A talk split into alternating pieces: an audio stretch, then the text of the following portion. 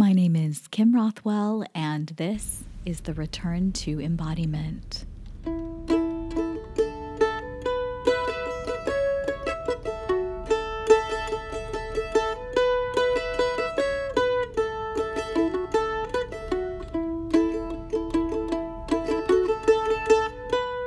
In today's episode, I'm speaking with Dr. Angela Grayson. Angela has worked in behavioral health services in the Delaware area since 1994. She is the president of the American Dance Movement Therapy Association and the first Black woman who has served as president. Angela is the proprietor and CEO of Good Fruit Expressive Arts Counseling and Psychotherapy in Delaware. She is a licensed professional counselor and board certified dance movement therapist, and also an executive stress management coach and a licensed minister of dance. And as a clinician, she specializes in helping executives and organizations address personal and work related stress through creative means so that they can maximize their potential and avoid burnout. And in her approach, she combines humanistic, African centered, and transpersonal psychology, which she says helps to uncover, explore, express, and heal the whole self. She also created a retreat experience called the Girlfriend Retreat, which provides a safe, transformative space for women to enhance their relationship with the women in their lives. And she is an educator. She teaches at Drexel University and she also teaches at Wilmington University in Delaware. Angela talks about her roots and her rootedness, as well as her aspirations to lead the field of dance movement therapy in coming together and moving forward together. I'm Kim Rothwell, and I'm welcoming you to the Return to Embodiment. And I just want to say how beautiful your top is. Oh, thank you. It's really striking. It's like um, our listeners won't be able to see you, but it's got these um, circles and squares, and then the the sleeves are almost like uh, a peacock feather colors with like blue and green and yellow iridescent. So pretty. Thank you so much. Trying to find comfy but functional clothes these days. There's a snowstorm coming and it's really cold here. So I just have this like sweater on, like just trying to stay warm. Yes. So the way that I like to begin is to ask the question how is embodiment to you? Hmm, great, great question. Um, for me, I I view embodiment as sort of a manifestation um, of the spirit or the soul's desire to express and explore both internally and externally. Um, it's like acknowledging the, the strength and the tenacity and resilience of both my African and Native American ancestors um, who suffered great sacrifices for me to even be in this position and have the experiences and the levels of success that I've accomplished so far. I also view it as a culminating representation of all of my experiences that kind of subconsciously choreographed my life journey through rhythm and dance and movement and kind of keeps me going and propels me forward. Yeah. Uh, so you connect it to your ancestry and to how you are moving forward in your in your own life.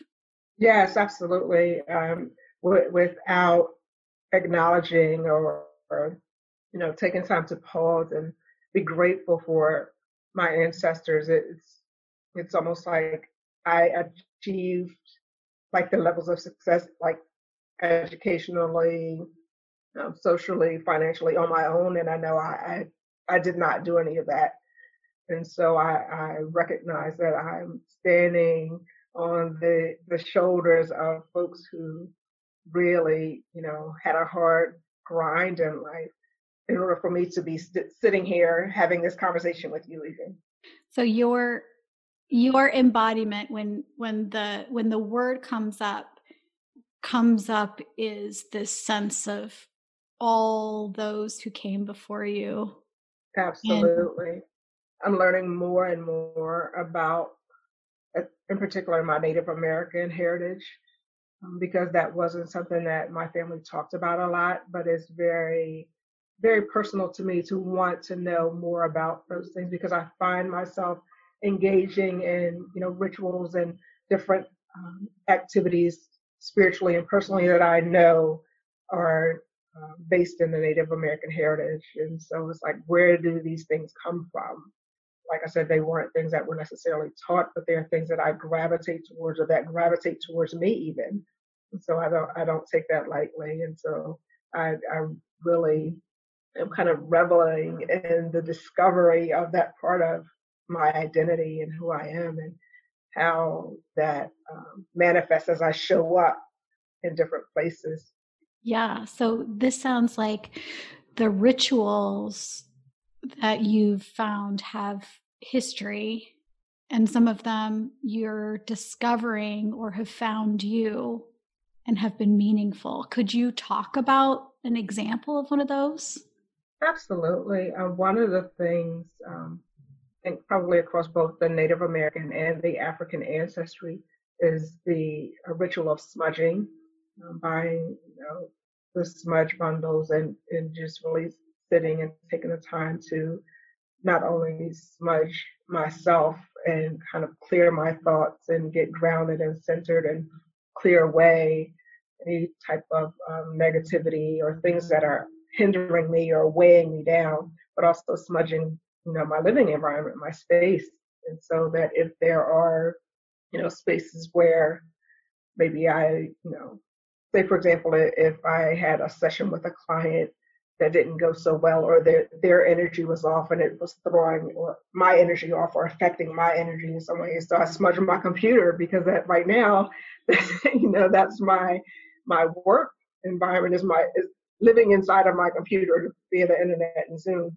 So I, I'm very intentional about making sure that I clear the space um, that I'm, I'm using. So my computer and my phone and even the, the area where I have my home office set up, making sure that I clear out the energy in there so it's refreshed and renewed and restored. And that wasn't something that I could say that I practiced 10 years ago, hmm. but it's more, more prevalent now for me.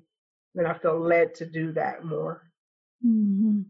Yeah, when you say you feel led to do that, are you describing like an embodied sensation or impulse or like is it a heart thing? It's more it's more of the sensate the body sensation and even just like the still small voice, you know, that's in my ear it's like, okay, now let's do this. And I'm like, okay. It's like first of all, I was like, okay, what's the voice? Who is that voice? And should I heed the voice because you know, you know, working in mental health, the first thing we're thinking is like, okay, let me check in with myself. Like, uh, is this cool? like, what's happening?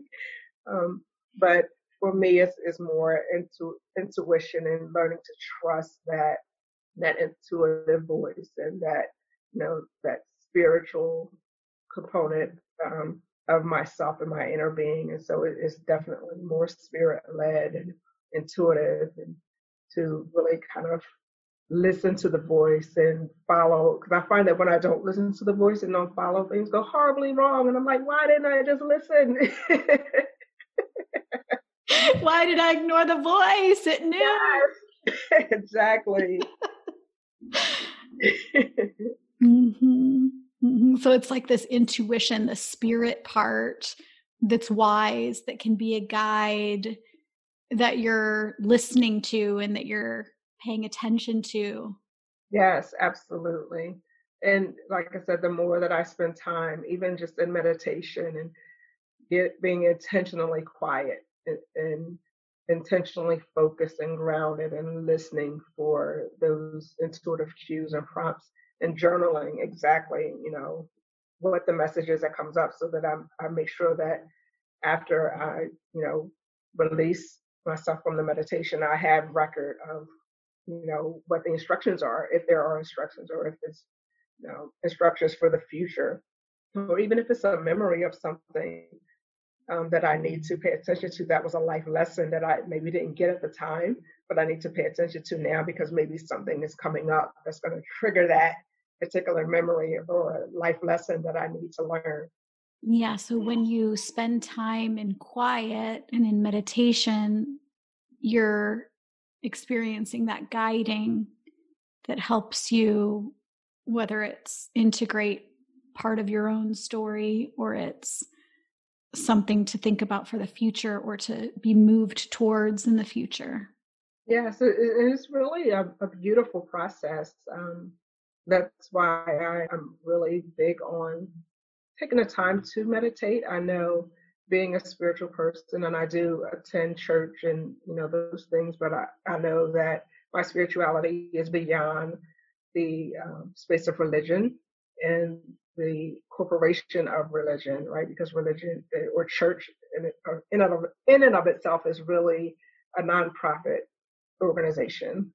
And so really exploring beyond the institute of the church, um, where you know I'm doing more of the Native American rituals like smudging, or I'm you know meditating because you know prayer is only one part of the conversation, it, and it's usually our petitioning or talking about or praying for something, someone, but meditation is the receiving and being open and receptive to the answer right? If we're having a one sided conversation, we don't really get the benefit of the wisdom of the other part of it. And that's where I think meditation comes in for me. Mm. The, a listening process for you, listening to the other side of the conversation. Yes. Mm-hmm. Yes. Mm-hmm. Yeah. And um, I have two directions that I really want to go with this. So you can let me know where you want to go first and then we can decide. I love that you brought up the spirituality piece because that's very clear in um, in your bio and in your organization that you are um, i think sacred dance is talked about so you're bringing um, spirituality and dance movement therapy and dance together in really beautiful ways. And then the other piece that I want to ask about is growing up and um, your process of coming to understand embodiment as you understand it. Do you have okay. an inkling of where you want to go or? um, yeah, I was going to say we could start with growing up and then get to Let's where I am now. So that's fine. Yeah. So, uh, so you have this rich definition of embodiment that includes your present moment spirit as well as your ancestry and the history that comes before that came before you. And i'm curious about where your awareness of embodiment began how it was nourished as a child. Great question. Um, and, and it's really been an evolutionary process, right? Of intuitively listening, like I said, to my spirit and that still small voice, but also paying attention to my body. Like, what are the bodily cues that come up when I'm encountering something spiritual? Um, so when I reflect on the experiences that I've had, things that come up often is feeling out of place in this realm of existence, like in the human form, just feeling like you know, do I really belong here? Um, and I first encountered this uh, thought or this idea as a child. I can remember around like eight years old, uh, moving between what I believe to be two different worlds. I live in Delaware and I, I've been here probably since I was five, I want to say. And my family is from Eastern Shore of North, North Carolina, but it's more like like the small country town. And so every summer, my parents would send me to the country, to my grandparents' house. And, and I remember um, being in Delaware, which was considered to be more, a little bit more progressive because it's not the country just in terms of how people are moving around and it's closer to Philadelphia, which is a, you know, one of the larger metropolitan cities. And so I, I really felt like I was too country or laid back for my Delaware friends. but I was too city or fast paced for my North Carolina relatives. but uh, however, like both of those experiences helped me to bridge the gap to myself spiritually. Um, and so I just remember as a child even being more contemplative and internal and really kind of pondering what was the meaning of these experiences, what were these relationships about, you know, how did they impact me, um, what did it, what did it, any of it mean, um, and so I really have to say that uh, my my grandmothers were huge, huge mentors and, and factors in my life growing up. And they taught me priceless life lessons and about just how to show up as a strong and independent thinking person um, who has many creative talents. And that's always been my struggle is like, what do I focus on? Um, just in terms of the things that I'm able to do creatively.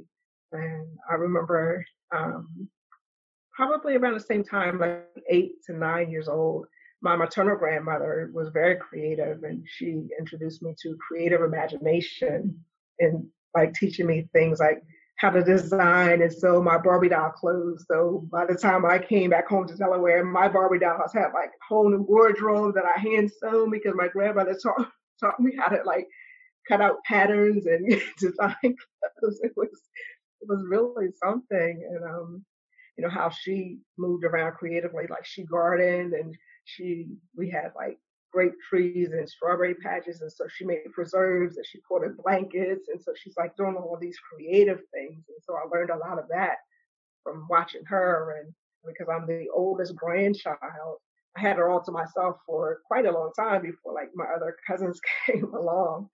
Um, but then also my paternal grandmother was more um, business savvy. Like she had her own business that she ran successfully for years. Like she had a daycare in her home, and you know, being in a small country town as a black woman, um, that's really kind of unheard of. And so just watching her and how she handled business and interacted with the parents of the children, how she interacted with the children, like she had a whole curriculum set up for them. They weren't there just to lay around and watch cartoons. Like they had less like school lessons that they had to get done. So they were like on a really tight like school schedule. Like, she served them breakfast, lunch, and dinner. In between, they had lessons to learn. So because I was right along the age of some of the kids, like the before and after school kids, I was learning with them. But just watching, you know, how she like effortlessly ran her business and like people from all over the town and even neighboring towns brought their children there. So just seeing these examples of, you know, groundedness, but also creativity, uh, really helped shape who I am.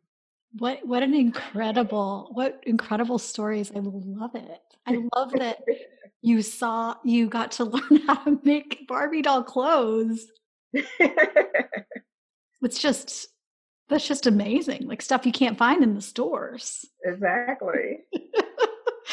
oh, and just the memories um as I hear you talking, so many of them are embodied memories, right? Like as you were talking, you were smiling and you're remembering the preserves and the sewing, like you gestured with your hands when you were doing it. It, it was, it was a, it was rich in that way, that creative, embodied way. And then with your paternal grandmother, the memory is seeing someone who was able to run a business and be be very um I got this sense as you were talking about her like that you felt really proud of what she was doing. She was doing something a lot of people wouldn't have had the savvy to do. Right, right, absolutely and you and, know, and that's kind of one of your interests as well is that business realm right? right. Coaching and supporting people in your paternal grandmother's her jam. Yes. Yes absolutely. And so just having those examples um, like i said were priceless life lessons. Um, my, my maternal my grandmother has transitioned but my paternal grandmother is 97 years old and You know, she still lives alone and cooks and cleans and you know manages her house. and but my my uh, my aunt lives right next door, so she has you know somebody that's checking on her. But yeah, she's still at her house and she's 97. you've Got some good genes right there. Yeah. My parents um, really encouraged my creative imagination and my business curiosity um, because they were constantly telling me that I can do and be anything that I wanted. Um, and I remember um, when I told them that I wanted to become a dance movement therapist, at first they were like concerned, like, oh my goodness, are you going to be able to find a job and sustain yourself? and, but after I kind of like told them more about it, they were like, okay, if, if, if that makes you happy, then we're happy for you. So just having that, you know, nurturing and love and, and support and encouragement to do something that very few people even know what it is, um, it, it means a lot, you know. Mm-hmm. Yeah, and to make it to make it work, to make it be a successful career where you have written books and you're um, you've received a lot of recognition for your work in alternate alternative medicine. At the beginning, let's see, when you were talking, you were sharing about this experience of being in between cultures right? You were not totally country, but you weren't totally the urban. You were somewhere in between. And that cultivated within you sort of a capacity to observe or to, um, you didn't feel like you fit in either one, but then that gave you a way of seeing both a little bit. Right, right, absolutely um, just having that kind of back and forth. Like I said, I spent every summer um, in North Carolina with my family. Like all of my extended family lives in North Carolina. My immediate family, um, me, my mom and dad, wound up in Delaware because my dad was in the army, and we landed here for his work. Um, and so going back and forth between the two, I definitely felt kind of almost not even lost in the middle, but just kind of lingering in between those two cultures because the way of being is so dramatically different um, just in terms of how people interact with one another and the, and the, relationships that are formed being in a more urban setting where people are really kind of focused on what they're doing and you know what their family members are doing versus being in a more country um, setting where everybody in the community is family and everybody helps each other and everybody's friendly and open and speaking and making sure that, you know, the neighbor has food or groceries or they're watching each other's children and everybody's, like I said, just um, more of a communal mindset. So lingering in between those two and, and knowing how to balance and also be aware, like, you know, there's a different type of awareness that one needs to be able to navigate in an urban setting versus being in, in a more rural setting. Um, you, you have the luxury in a rural setting to kind of take it all in because things are moving at a slower pace versus in an urban setting, things are like moving like all the time. And so you have to kind of be a little bit more sharp and with it to keep up, or you're going to be kind of left in the dust trying to figure it out. you're going to miss your bus. Yes. what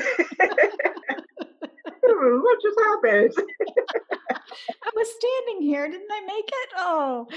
Um, yeah. Yeah. So your interest in culture is something that started at a very young age.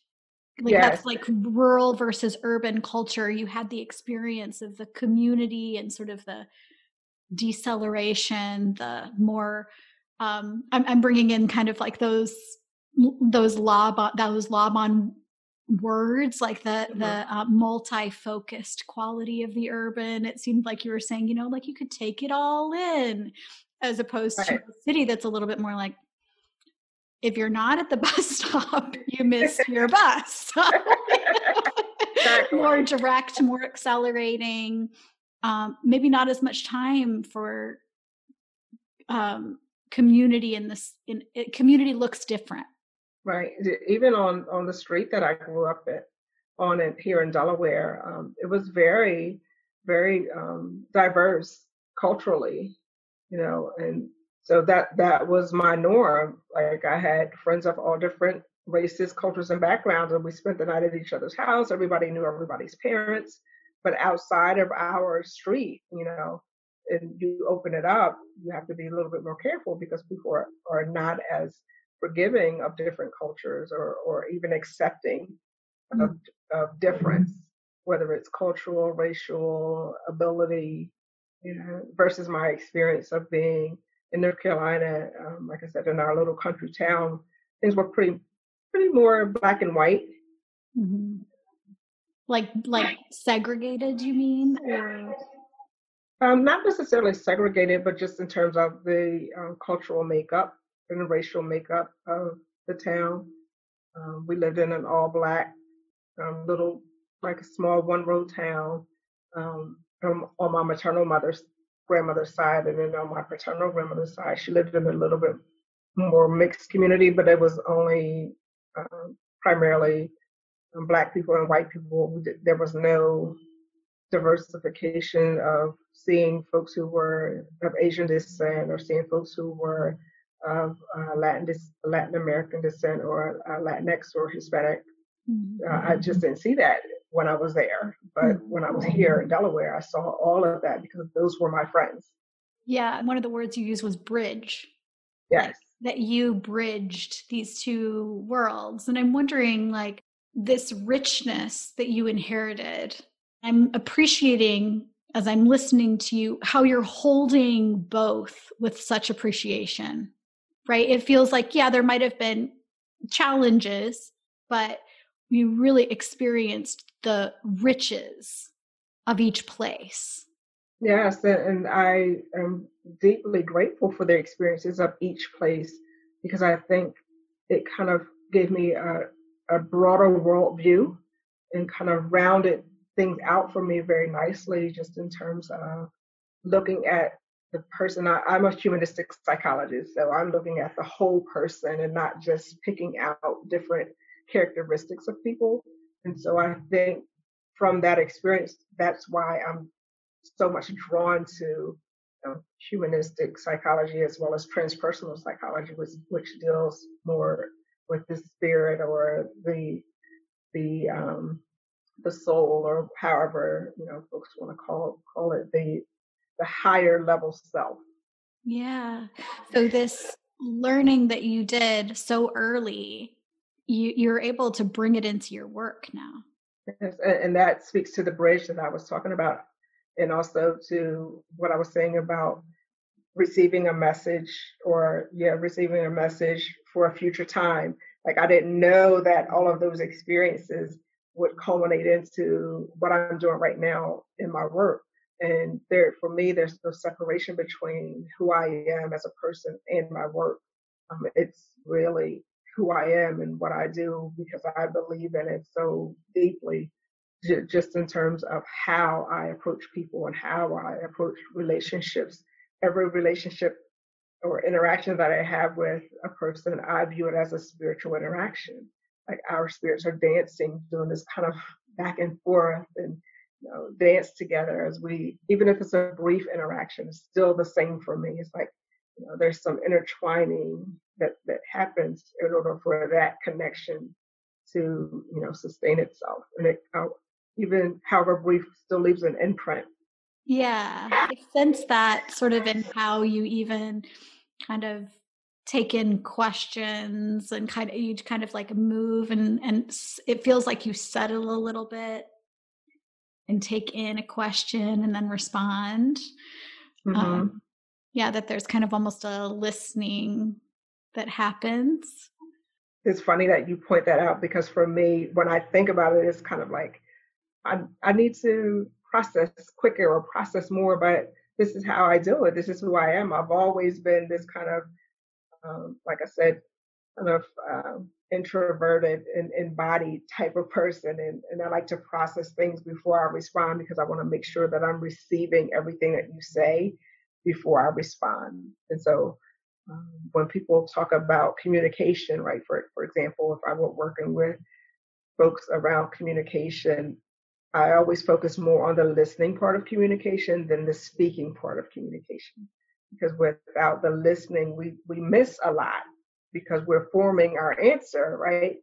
Um, and if, if I'm busy forming my answer to what you're saying, I'm missing some of the verbal cues as well as the, the physical cues, the nonverbal cues that you're giving because I'm in my head thinking about my comeback. That actually reminds me a lot of my experience of Native American culture. I lived in New Mexico for a time. The Navajo people that I interacted with, you know, sometimes in school, they wouldn't talk because they were because other people would talk immediately. Mm-hmm. And those students were taught culturally to take in and to mm-hmm. allow a pause before responding.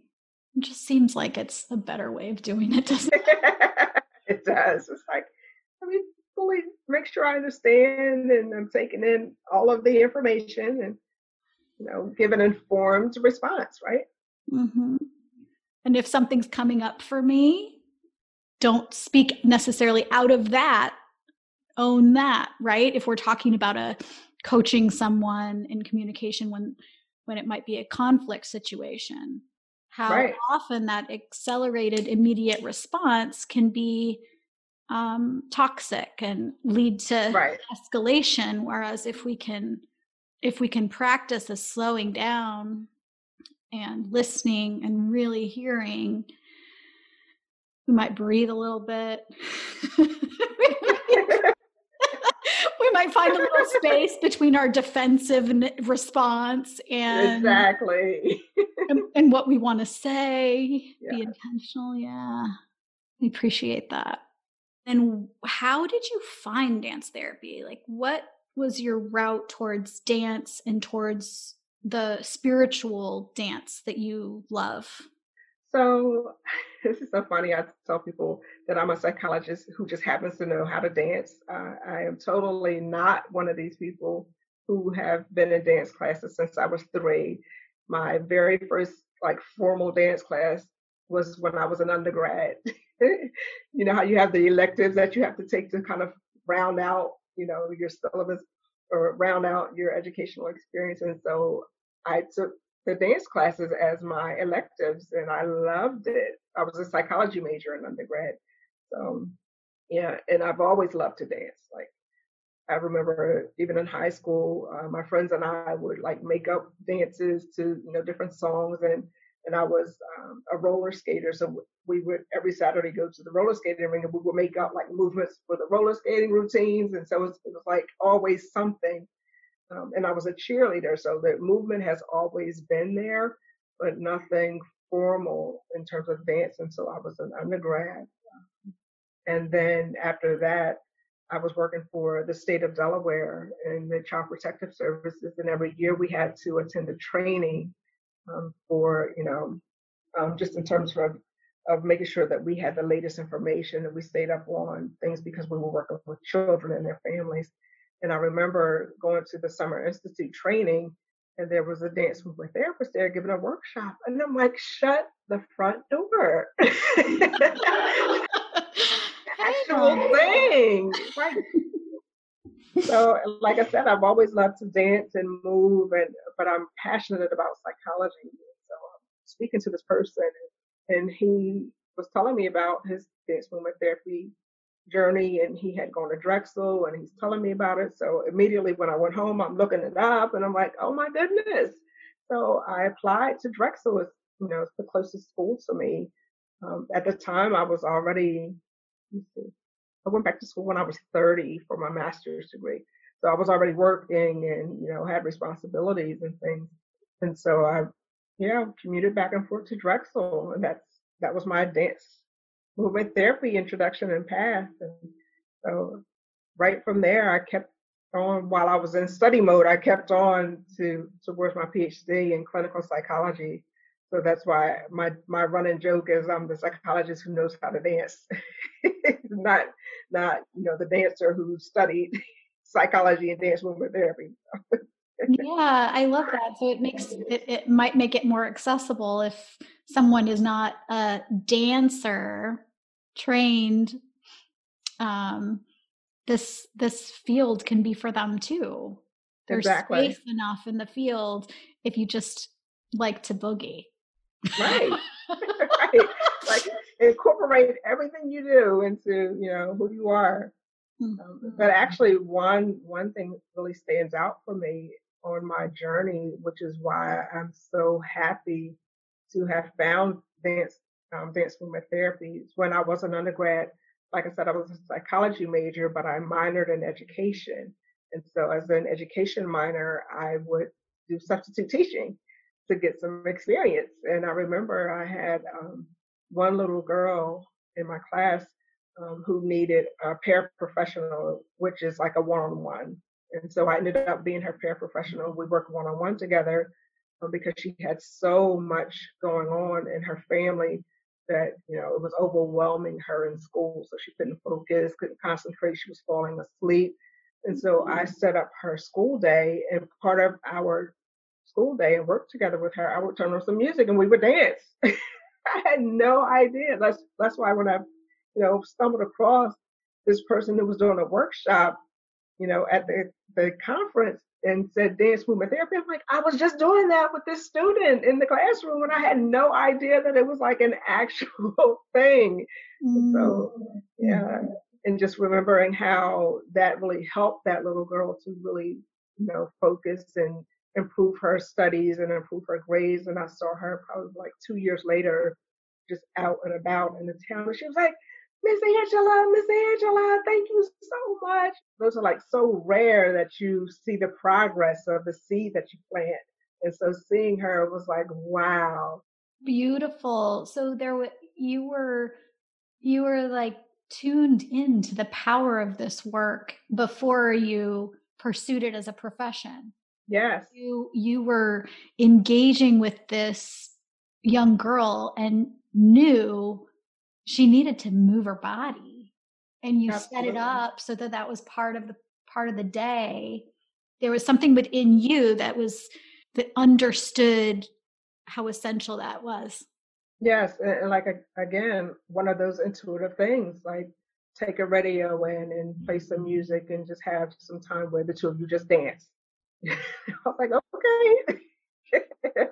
so one of the times we're listening to the intuitive voice pays off, and you know, so it, it led mm-hmm. me to dance movement therapy.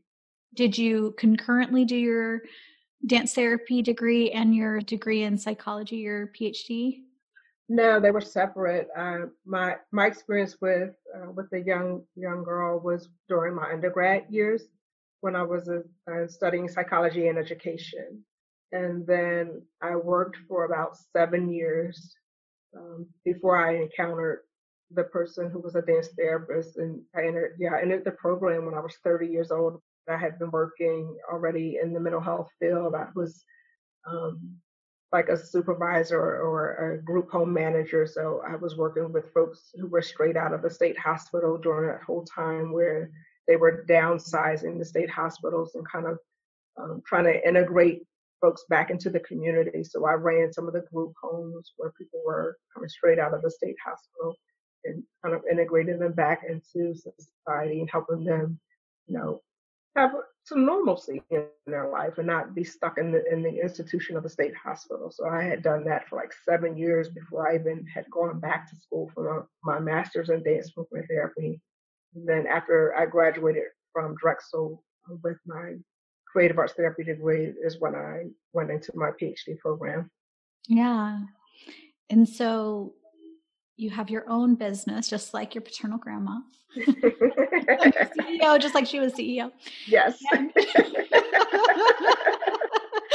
Could you describe how it kind of like integrates all these parts the spiritual, the cultural, the entrepreneurial, the um, educational? Mm-hmm. aspects? Sure, sure. I've been full time private practice for about 12 years now. And it, and it just took off because I, I do integrate, you know, dance movement therapy. I integrate, you know, some music, some meditation, and, and so really kind of focusing on grounding and centering. And then I deal with mainly folks who have um, issues with stress I get a lot of work related stress uh, referrals because I'm in Delaware, and Delaware is kind of a hub for a lot of the big corporations because we're tax free state. So a lot of headquarters are, are based here. And um, and I linked up with a um, medical doctor, primary care physician, and he was sending me so many people, just filled up my practice really quickly. And so my niche actually for my work is stress management. Which was kind of what you were doing with that girl, right? exactly. stress management. I'm telling you, these threads are like like a tapestry. It's like weaving itself, you know. So that's why I look at, you know, the dance of my life as being choreographed through rhythm and, you know, music and dance. And because when I look at the things that I've done up until this point, they're all moving together and leading up to where I am now and even beyond. There's an order and a beauty to the to the dance of your life as it goes. Mm-hmm. Absolutely. And I, and I absolutely love working with the folks that I meet in my practice. So like when I first encounter a client, um, they're typically overwhelmed and they're stressed out, um, and the stress has started to affect their their physical health and well-being. So they may have, you know, hair loss, weight gain, weight loss, body aches, different ways that the stress is manifesting. So just from doing a quick scan of their body and their posturing or the way um, they're holding themselves or holding patterns, um, they're, they're all clues that prompt me to ask my initial question, which is, what will your life be like once the stress you feel is diminished? And right away, it's kind of like, you mean I don't have to live like this? I don't have to live stressed out and tensed and headaches and backaches? And, and so that really lends itself um, to opening up a world of possibility, almost like giving them permission to be beyond where they are or you know giving them permission to give themselves permission to release all of that stress and, and really focus on what they really want to do and who they really want to be mm.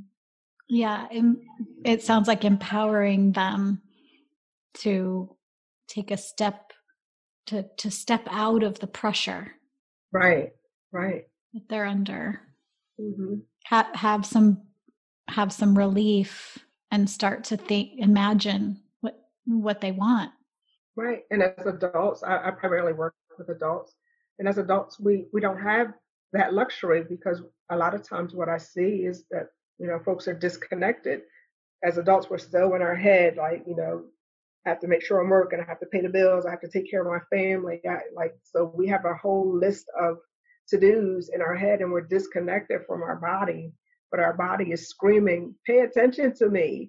And so that's why, you know, the, the stress is manifesting on a physical level because of the disconnect that's happening. And so when I'm working with somebody, helping them to make that reconnection, you know, to be fully integrated, you know, mentally, physically, and spiritually, it, it really opens up a world of possibility for them. And I've had folks like by the time we're finished our work together or, or um, embarking on closure of our time together, they've changed careers. A lot of people, it's like, I don't want to go back to that job. I want to do this now.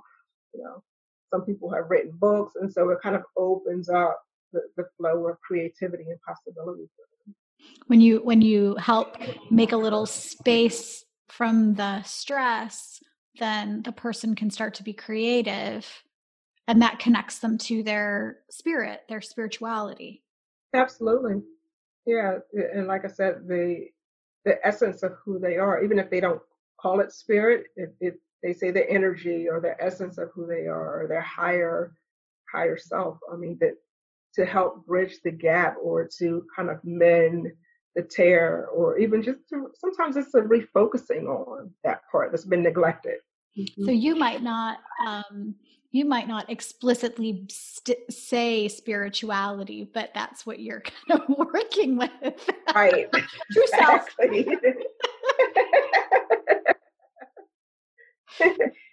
yeah. Yeah, as a practice, I, I really don't bring up spirituality unless the person brings it up first. So I don't want to feel like I'm imposing my beliefs or my thoughts on onto them. Mm-hmm. You just let it let it be in the um, not the explicit, but in the implicit way with which you engage with people in your life. Right. It's just organic. And uh, so from here, from now, what are you dreaming of? What is your what's your vision for the coming years?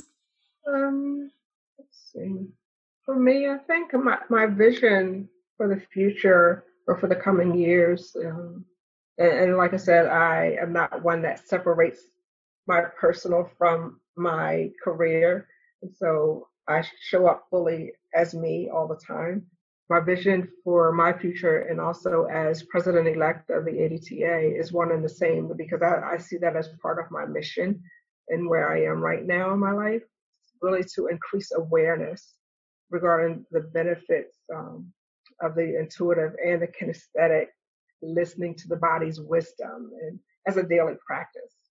Um, it's really about serving serving our bodies, serving, you know, the full integration of self and, and, as a constant reminder that the mind, the body, and the spirit, that whole alignment is crucial to our overall well-being. Um, and like I was saying, it's, it's an evolutionary journey. We're not going to start today and wake up tomorrow and it's going to be a complete journey or complete cycle. It is a process that's going to evolve, you know, day by day. Um, and, and it's the working through it, I think, is the be- beautiful part of it, and allowing room for flexibility and detours and you know errors to happen because nothing is going to be streamlined and perfect. They're going to be you know twists and turns and winding roads and hills and valleys and, and embracing all of those um, those environmental shifts and changes in climate and temperature I, I think is what makes us all stronger. And as, as, as an organization uh, like the ADTA is what makes us stronger is not ignoring the things that don't feel so good, but paying a little bit more attention to it and nurturing it a little bit more so that, you know, we strengthen that part that's maybe a little rough right now. So that that's pretty much where my thinking is anyway. Mm-hmm. Yeah. Congratulations on that honor of being the president elect. So Thank exciting. You.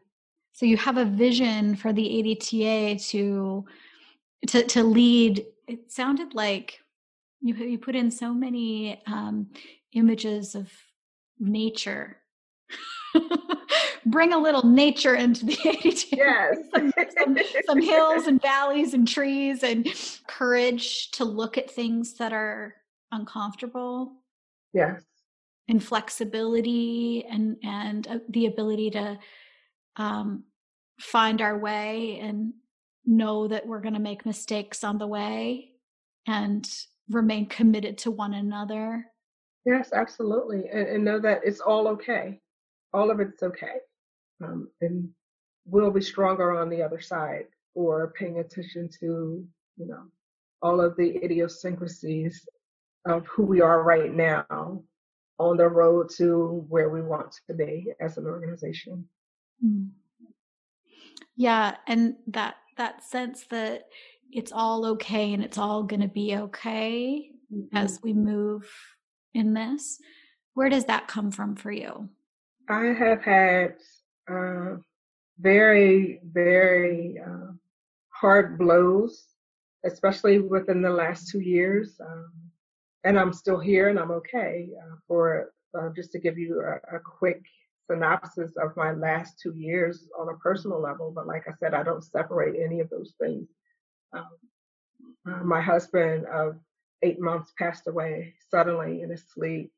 So, you know, dealing with not being able to have a one year anniversary or not being able to celebrate or to live out our life goals and travel and do all of the things that we planned out was a life blow at the same time that it was a life lesson because something beautiful blossomed from that for me um, career wise and so looking at everything as what am I supposed to learn from this? Even through being angry at God, which I was, this is not what I envisioned my life to be. But out of that, um, like my girlfriends from like kindergarten all the way up through graduate school, like flocked to me and really took great care of me. And I reconnected with folks I hadn't seen in years. And from that, I started uh, what I call the girlfriend retreat, where you know I talk about honoring relationships with the women in our lives and making sure that we're talking to the right girlfriend for the right reason because everybody serves a purpose. And so we want to make sure that we're talking to the person who's uh, on that assignment in our lives to serve that purpose or to fill that gap for us. So I'm not going to talk to my girlfriend, my shopping girlfriend or my shopping buddy about really serious, heavy things because that's not what she's there for. We go shopping, we have a good time, we take our minds off of things. We're not there to talk about stuff that's really deep and heavy. And so paying attention to those things. And, and that's what I learned from his death. It's like, wow, relationships are, are really, really vital. Um, even though on on a surface level I know that, but that just kind of deepened that for me. Um, and then right after that, probably maybe a year after that, is when my maternal grandmother passed away.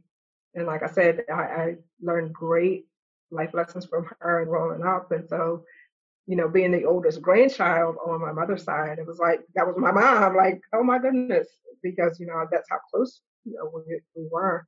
And so losing her was like another blow. And probably five months later, my father passed away. So this last two years, those last couple of years for me have been like a whirlwind of losses and gains, losses and gains. And like I said, I'm still here. I'm still moving forward and not taking any of it for granted. So that's why I say, you know, it's going to be okay.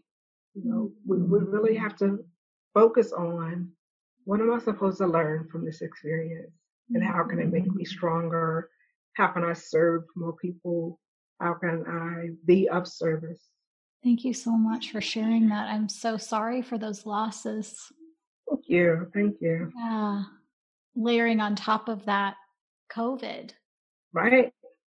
We've we've yeah, all and that's another devastation. Mm-hmm. And the the death of George Floyd. Yes. You know, we have all of these things. I think as a culture, as a community of the ADTA that we're we're facing and that question is a really beautiful one of like how are we going to respond and learn and grow and move mm-hmm. forward mm-hmm.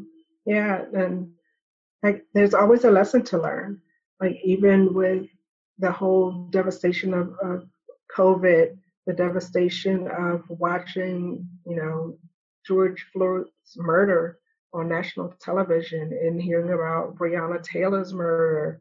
And so all of these things bring up a lot of emotion for a lot of people. Um, and so how do we use these to be stronger? How do we use these to move closer together versus allowing these things to divide us and we all go and hide in our houses? And, and so I, I look at it as, you know, a coming out in order to come together. Inviting people to come out. Mm-hmm. come out together.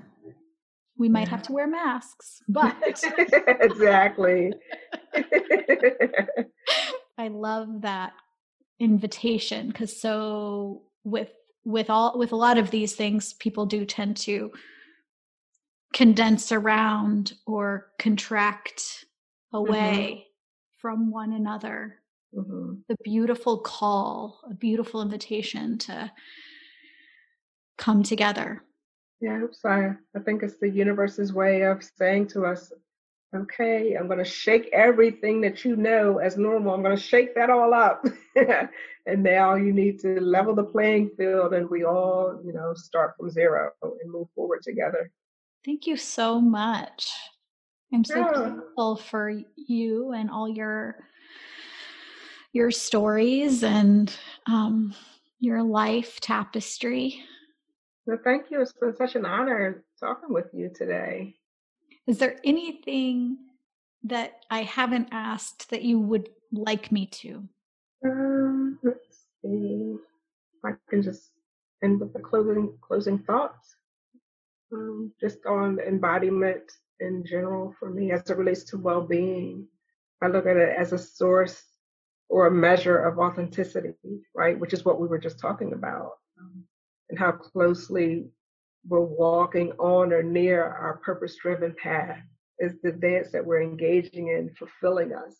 Um, are we representing who we are at our core? And so these are some questions that are great to ponder on from time to time when we steal away some quiet time to kind of just sit and be.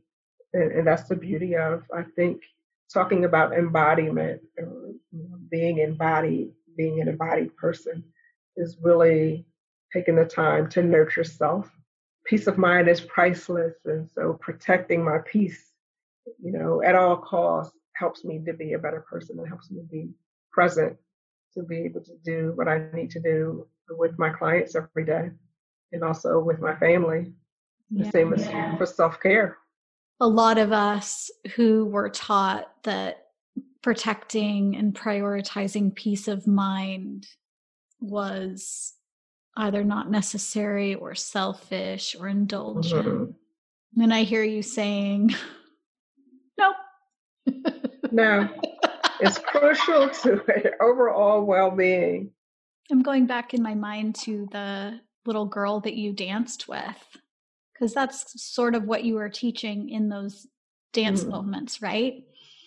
That your joy mm-hmm. matters, that your embodied experience matters, that having playful time and free movement time and connection time that feels good and peaceful is sort of a birthright. Yes. Well, dance movement therapy in general is about letting the person that you're working with know that I see you. You know, we we all want to be seen and we want to be heard. You know, if you've ever been around children who are like two, two one between one and three years old, that's when they're in like the peekaboo stuff, like, do you see me? Do you see me? And so they're constantly looking for that attention of wanting to be seen. And I don't think we ever lose that. We're always wanting to be seen and wanting to be heard. And so dance movement therapy lends itself beautifully to being, you know, witness and observer to another person's process. Embodiment can be something that's collective, that's communal, and it can also be something that's private and individual exactly whatever level of need you find yourself you know craving whether it's that individual time or the more communal group experience it's it's all available mm-hmm. and it reminds me of the work you're doing with the girlfriend weekend mm-hmm. that you know that that longing for connection with someone and for there to be different parts of us that are fed from different relationships. And that's part of tuning into our embodiment of, oh, I really got to talk to so and so because she'll understand. Right. Or I really just need to go shopping right now. So I'm going to call that.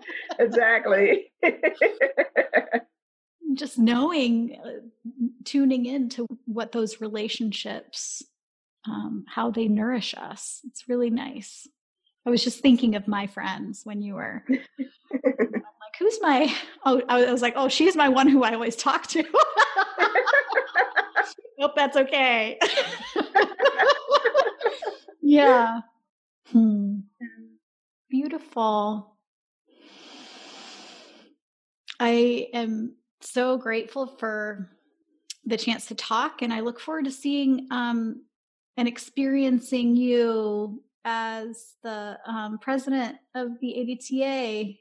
Thank you. I'm excited about the role and the opportunity, and just all of the wonderful people that I get to work with and you know share space with. So that's exciting to me.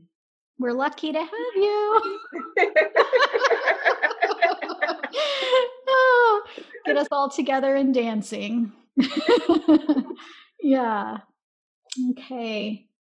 Well, thank you very much for your time. So good. Thank you again for reaching out and the opportunity to be on your podcast. This, this has been a lovely, lovely conversation. I'm so honored.